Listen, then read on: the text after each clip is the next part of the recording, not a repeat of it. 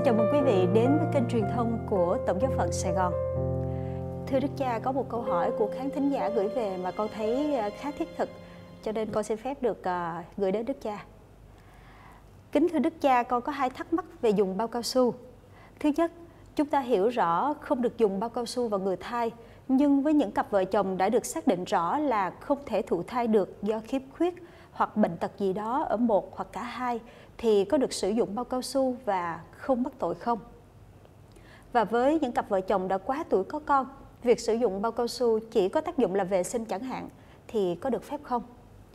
Thứ hai, à, câu hỏi muốn hỏi là với những tình huống quan hệ ngoài hôn nhân hoặc trước hôn nhân, việc xác định lỗi điều răng thứ sáu là rõ ràng. Nhưng nếu họ sử dụng bao cao su để tránh thai hoặc dùng thuốc ngừa thai thì họ có thêm tội ngăn cản sự sống hoặc phá hủy sự sống không ạ? Dạ, Câu hỏi rất là thời sự đấy, dạ. mà cũng khó trả lời chứ không phải là dễ dàng gì.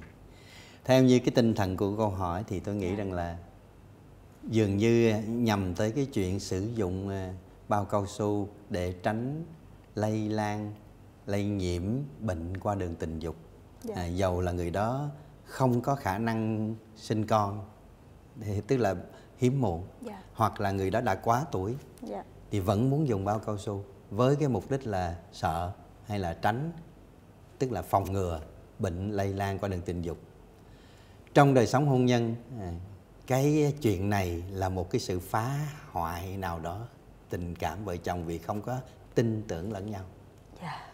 và đây là yếu tố rất là cơ bản là bào mòn đến cái hạnh phúc vợ chồng khi mà một trong hai người hoặc là cả hai đã có sự hoài nghi nào đó về sự chung thủy hoặc nếu như không có hoài nghi về sự chung thủy thì cũng sợ à, người kia mắc bệnh vì một lý do gì khác á thì cũng đó cũng là một cái sự ngăn trở à, đối với tình yêu diễn tả hạnh phúc à, của vợ chồng yeah. Dạ. thế cho nên xét về mặt lý tưởng mà nói á, thì cần có một tình yêu dựa trên sự tin cậy lẫn nhau dựa trên sự à, tin tưởng về sự à, chung thủy lẫn nhau yeah. Dạ. hoàn toàn thì à, tình yêu ấy nó mới đạt tới cái mức tuyệt vời hoàn hảo nhưng mà trong thực tế thì biết đâu chừng ai cũng có một cái khoảng nào đó gọi là à, giữ gìn riêng ở trong cái nơi à, sâu kín của mình đối với người bạn đời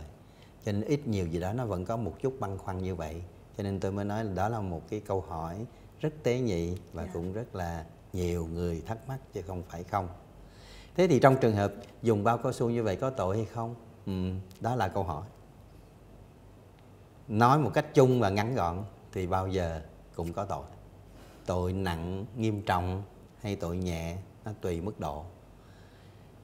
Nhưng mà trước khi trả lời về vấn đề luân lý thì tôi nghĩ rằng là cái ý ý định muốn tránh lây nhiễm qua đường tình dục mà bằng cách dùng bao cao su như các nhà y khoa các bác sĩ nói cũng không bảo đảm chắc chắn trăm phần trăm vì vẫn có nhiều trường hợp bị lây nhiễm mà dùng bao cao su yeah. Dạ. à, cho nên tôi nghĩ rằng là cái ý tưởng đó nên uh, thay đổi ta có thể tránh cách nào khác chứ còn dùng bao cao su thì không bảo đảm yeah. Dạ.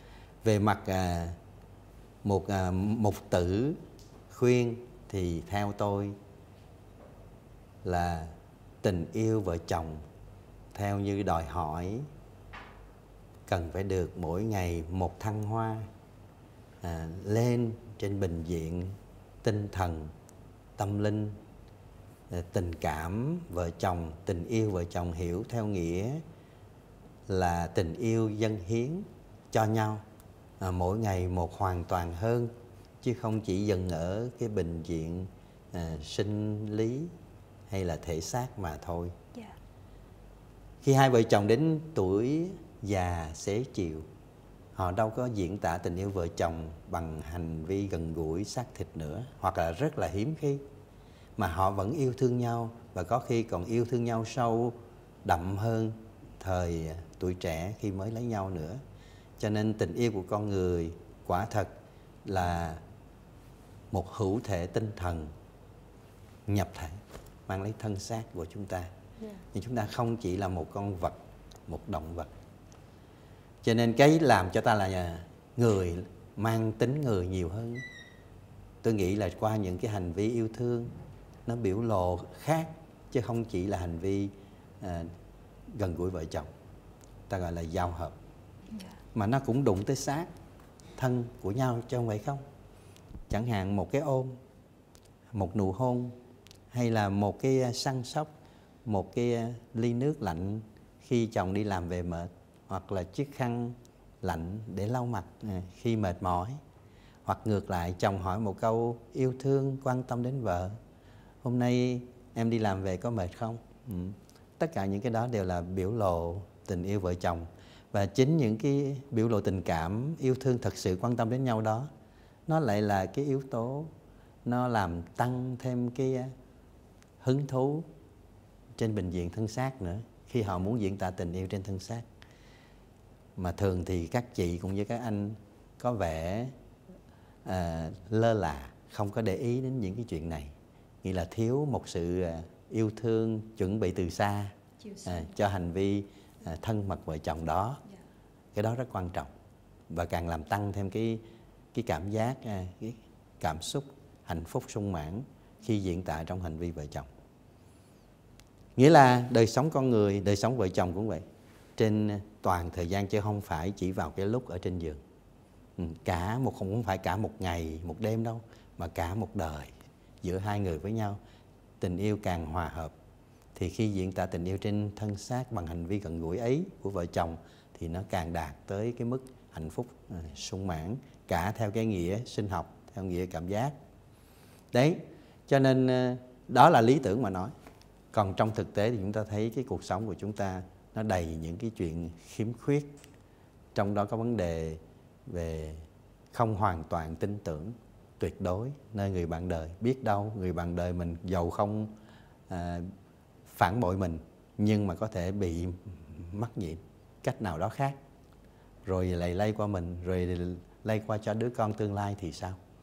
Đó là vẫn là à, cái thân phận giới hạn của loài người chúng ta. Dạ. nhưng chúng ta phải cố gắng hết mức để sống trong à, tin tưởng yêu thương và ân cần quan tâm đến nhau.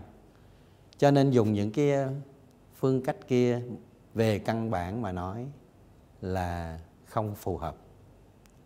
À, nhưng mà cũng không có hiệu quả cả xét trên bệnh viện à, y khoa y tế để bảo vệ lấy sức khỏe của mình. Dạ. thế thì cách nào đây? Chỉ có một cách là sống làm chủ bản thân những lúc cần thiết.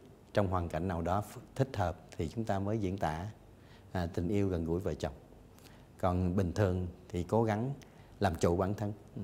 mà thường khi chúng ta làm chủ được thì tình yêu của chúng ta nó lại càng có giá trị.